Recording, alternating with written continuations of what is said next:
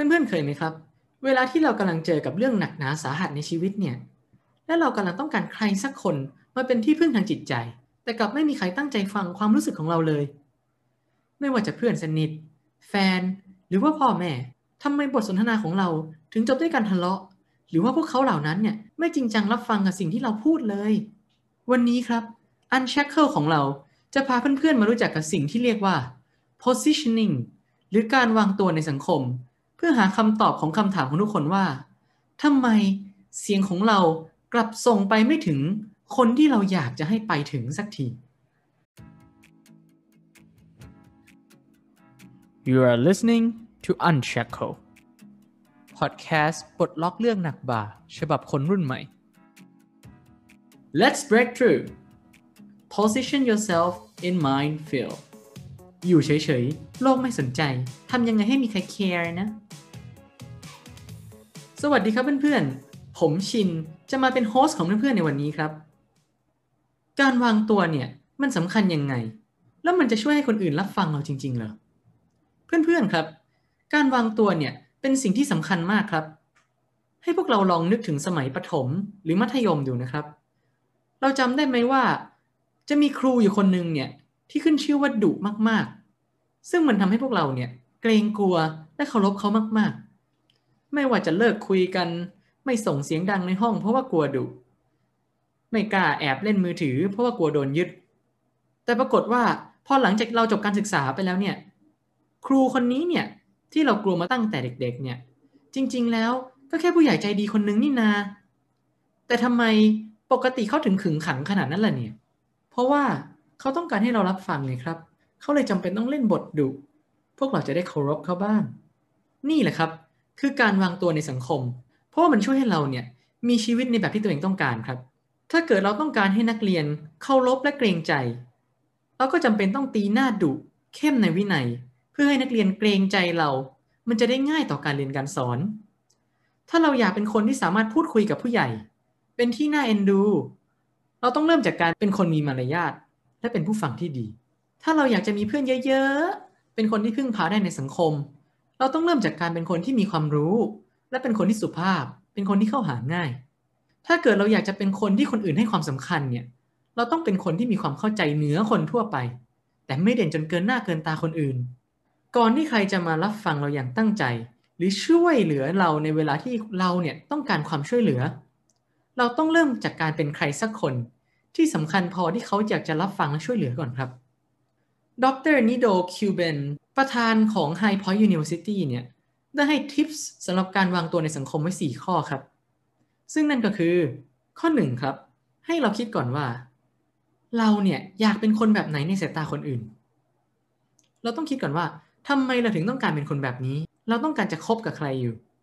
เพราะมนุษย์เนี่ยมีหลากหลาย personality และอารมณ์ที่แตกต่างกันไปในแต่ละวันเราจึงต้องเลือกว่าเราเนี่ยอยากจะโชว์ด้านไหนเพราะฉะนั้นก่อนที่เราจะเริ่มวางตัวในสังคมเราต้องการการวางแผนให้กับตัวเองก่อนครับว่าเราต้องการเป็นคนแบบไหนกันแน่และสิ่งที่เราคิดว่าตัวเองเป็นเนี่ยแหละมันจะเปลี่ยนแปลงพฤติกรรมของเราไม่ว่าจะเป็นการพูดการจา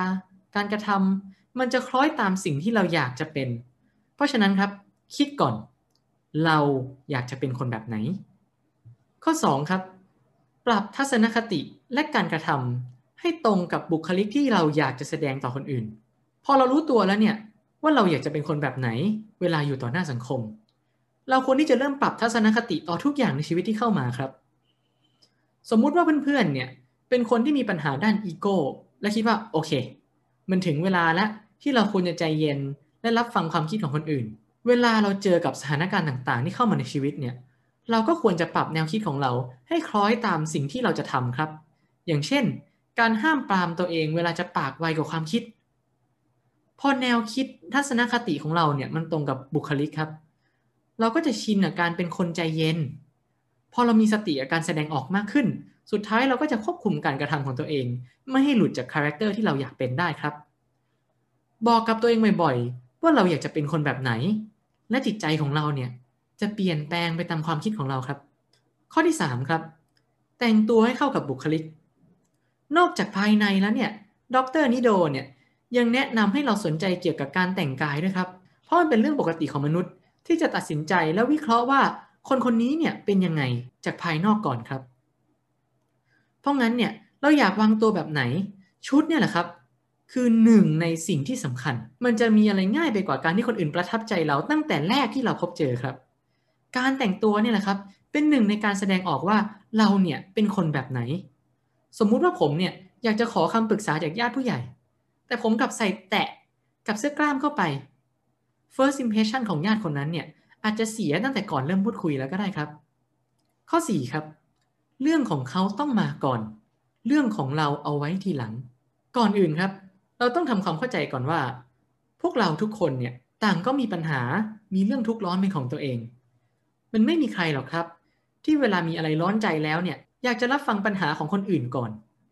ทุกคนเนี่ยย่อมอยากเล่าปัญหาของตัวเองและประสบการณ์ที่ตัวเองผ่านมาทั้งนั้นถ้าเกิดเพื่อนๆเนี่ยต้องการเพื่อนสนิทที่สามารถรับฟังปัญหาของเราได้เราควรจะแสดงให้เขาเห็นก่อนครับว่าเราเนี่ยเป็นผู้ฟังที่ดีเพราะว่าเขาเองเนี่ยก็มีเรื่องทุกข์ใจเหมือนกับเราครับเราควรจะเริ่มจากการเป็นผู้ฟังที่ดีแสดงให้เขาเห็นว่าเราเนี่ยแคร์ปัญหาของเขาพอถึงคิวของเราเนี่ย